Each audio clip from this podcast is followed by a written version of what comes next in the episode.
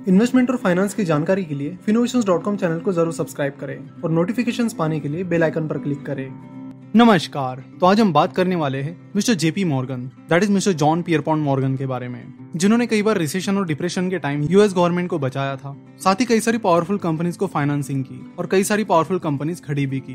पिछले दो case studies में हमने मिस्टर जॉन डी रॉकोफेलर और मिस्टर एंड्रू कार्निकी की बात की थी और हमने देखा था कि इन दोनों का भी जन्म गरीब फैमिली में हुआ था। वही मिस्टर जेपी मॉर्गन का जन्म 1837 में एक रिच फैमिली में हुआ। मिस्टर जेपी मॉर्गन के पिता एक बहुत अमीर आदमी थे और एक सक्सेसफुल बिजनेसमैन भी। वो कई सारे अलग अलग कंपनीज़ को मैनेज करते थे। वो एट ना इंश्योरेंस कंपनी चलाते थे। एक फाइनेंसियर भी थे, यानी कंपनीज़ को फाइनेंस भी प्रोवाइड करते थे। साथ ही एक सक्सेसफुल मर्चेंट बैंकर भी थे। मर्चेंट बैंकर का काम होता है कि कंपनीज़ को फाइनेंशियल एडवाइस प्रोवाइड करना, साथ ही कंपनीज़ को फंड रेज करने में, यानी कैपिटल रेज करने में हेल्प करना।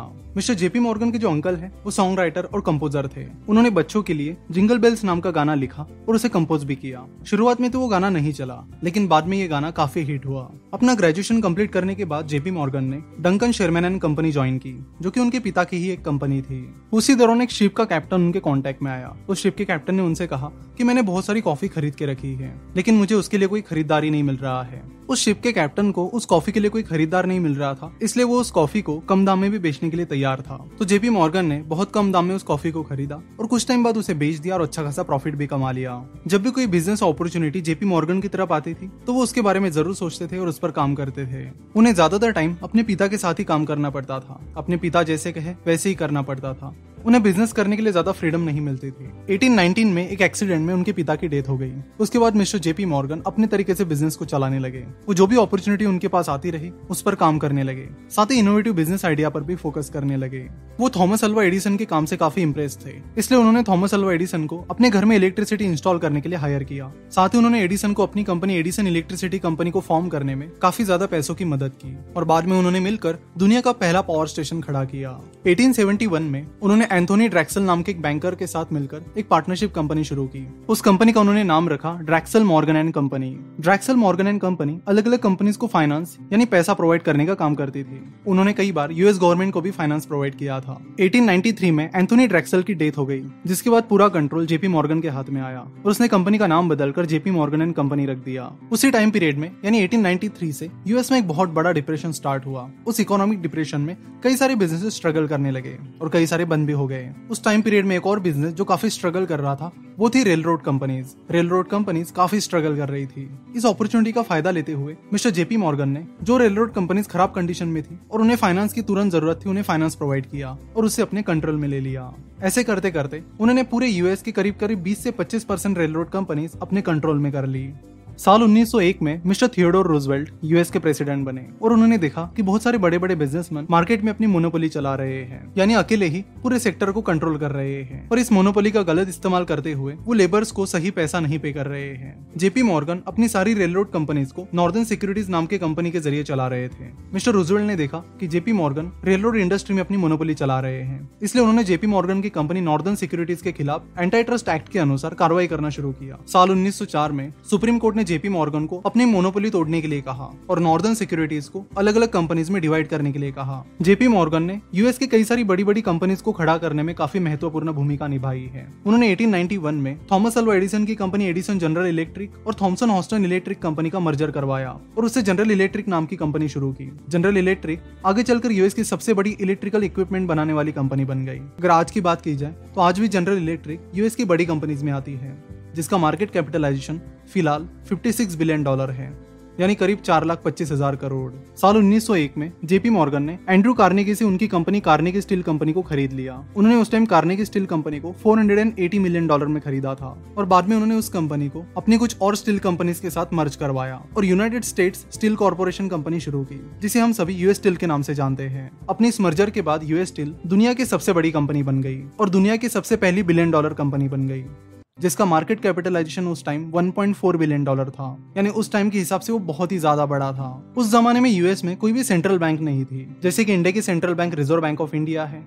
यूएस की सेंट्रल बैंक फेडरल रिज़र्व है। इस तरह की कोई भी सेंट्रल बैंक उस टाइम यूएस में नहीं थी। तो जब भी यूएस इकोनॉमी और यूएस गवर्नमेंट दिक्कत में आती थी तो सबसे पहला नाम उनके दिमाग में जो आता था वो था जेपी मॉर्गन क्योंकि वो उस टाइम के सबसे बड़े फाइनेंसियर थे। किसी को कितनी ज़्यादा अमाउंट की ज़रूरत क्यों ना पड़े? जेपी मॉर्गन के पास वो कैपेबिलिटी थी कि वो कितना भी बड़ा अमाउंट फाइनेंस कर सकते थे।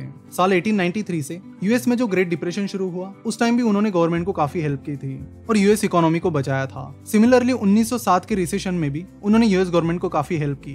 बाद में अपनी पावर का इस्तेमाल करके जेपी मॉर्गन ने यूएस की पूरी बैंकिंग इंडस्ट्री को अपने कंट्रोल में ले लिया। जेपी मॉर्गन का बैंकिंग सेक्टर में बढ़ता हुआ कंट्रोल देखकर साल 1913 में यूएस गवर्नमेंट ने यूएस की सेंट्रल बैंक की स्थापना की और उन्होंने उसका नाम रखा फेडरल रिज़र्व सिस्टम। आज फेडरल रिज़र्व पूरी दुनिया के सबसे पावरफुल सेंट्रल बैंक मानी जाती है। 1907 के रिसेशन में कई सारे स्टॉक ब्रोकरेज फर्म प्रॉब्लम में आ गए थे। सिर्फ़ स्टॉक ब्रोकरेज फर्म ही नहीं, पूरा stock exchange NYSE that is New York stock exchange भी प्रॉब्लम में आ गया था। तो उस टाइम भी मिस्टर जेपी मॉर्गन ने स्टॉक ब्रोकरेज फर्म को और एनवाईसी को हेल्प की थी और उन्हें कोलैप्स होने से बचा लिया था। अपने बिज़नेस सक्सेस के चलते उन्होंने पूरी फाइनेंशियल सर्विसेज़ इंडस्ट्री को बैंकिंग इंडस्ट्री को स्टील इंडस्ट्री पावर इंडस्ट्री और रेल रोड इंडस्ट्री को पूरी तरह से ट्रांसफॉर्म कर दिया था। इन सारी इंडस्ट्रीज़ का ज़्यादातर कंट्रोल जेपी मॉर्गन के पास था। आगे चलकर साल 2000 में, उनकी company JP Morgan and company Chase Manhattan Corporation के साथ मर्ज हो गई और कंपनी का नाम बदलकर JP Morgan Chase and company हो गया। आज JP Morgan Chase and company पूरी दुनिया की बारहवीं सबसे बड़ी कंपनी है, जिसका मार्केट कैपिटलाइजेशन फ़िलहाल 278 बिलियन डॉलर है, यानी करीब 21 लाख करोड़ है। अगर इंडिया की बात की जाए तो इंडिया की सबसे बड़ी कंपनी रिलायंस इंडस्ट्रीज़ का मार्केट कैपिटलाइजेशन फ़िलहाल साढ़े नौ लाख करोड़ के करीब है। तो JP Morgan Chase and company आज दुनिया की सबसे बड़ी कमर्शियल बैंक है। अपने लाइफ टाइम में जेपी मॉर्गन ने कई सारी कंपनीज़ को कंट्रोल किया। अपने पीक टाइम में वो 48 कंपनीज़ के बोर्ड पर थे।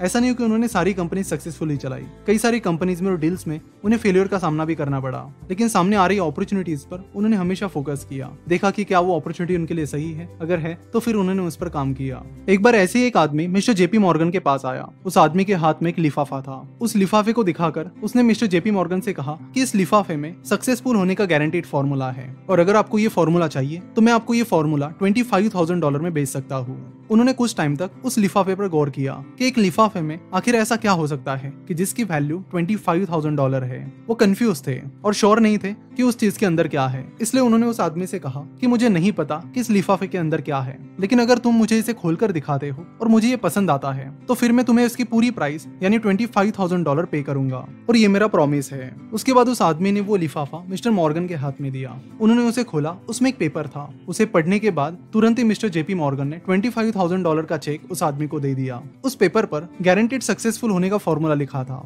और सिर्फ़ दो लाइन का ये फॉर्मूला था। उसकी पहली लाइन थी कि हर दिन सुबह आपको जो चीज़ें करनी है, उनकी एक लिस्ट बनाओ। और दूसरी लाइन थी, और उन चीज़ों को पूरा करो। हम चीज़ें कई बार सिर्फ़ दिमाग में ही रखते हैं, दिमाग में ही सोचते हैं कि मुझे आज ये करना है, वो करना है, और कई बार हमारे दिमाग से वो चीज़ें स्लिप हो जाती है। मिस्टर मॉर्गन को जो formula twenty five thousand dollar में मिला, उन्होंने उस फॉर्मूले को बाद में सभी को फ्री में बता दिया। लेकिन इस फॉर्मूला को पता होने के बावजूद भी बहुत ही कम लोग उसे फॉलो करते हैं। टाइटेनिक जहाज़ की स्टोरी सबको पता है। अप्रैल 1912 में टाइटेनिक जहाज़ एक आइसबर्ग से टकराया और टकरा कर डूब गया, जिसमें बहुत सारे लोगों की जान भी चली गई।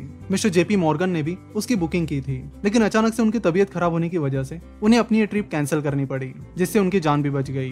अगले साल ही, यानी साल 1913 में 75 ईयर की उम्र में उनकी इटली में डेथ हो गई। उनकी डेथ के बाद न्यूयॉर्क स्टॉक एक्सचेंज दो घंटे के लिए बंद रहा।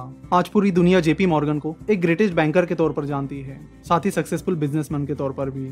जब उनकी डेथ हुई, तब उनकी नेटवर्थ 118 मिलियन डॉलर थी, जो कि उस टाइम के यूएस जीडीपी के 0.3 परसेंट थी। आज यूएस का जीडीपी करीब 19 ट्रिलियन डॉलर है और उसका 0.3 परसेंट फिफ्टी बिलियन डॉलर होता है, यानी करीब four lakh thirty thousand crore mister JP Morgan की ये सक्सेस स्टोरी ज़रूर अपने सारे दोस्तों के साथ व्हाट्सएप और बाकी सोशल मीडिया प्लेटफॉर्म पर शेयर कीजिए, ताकि उन्हें भी उन लोगों की स्टोरी पता चले, जिन्होंने अमेरिका को खड़ा किया और दुनिया की सबसे पावरफुल इकोनॉमी बनाया।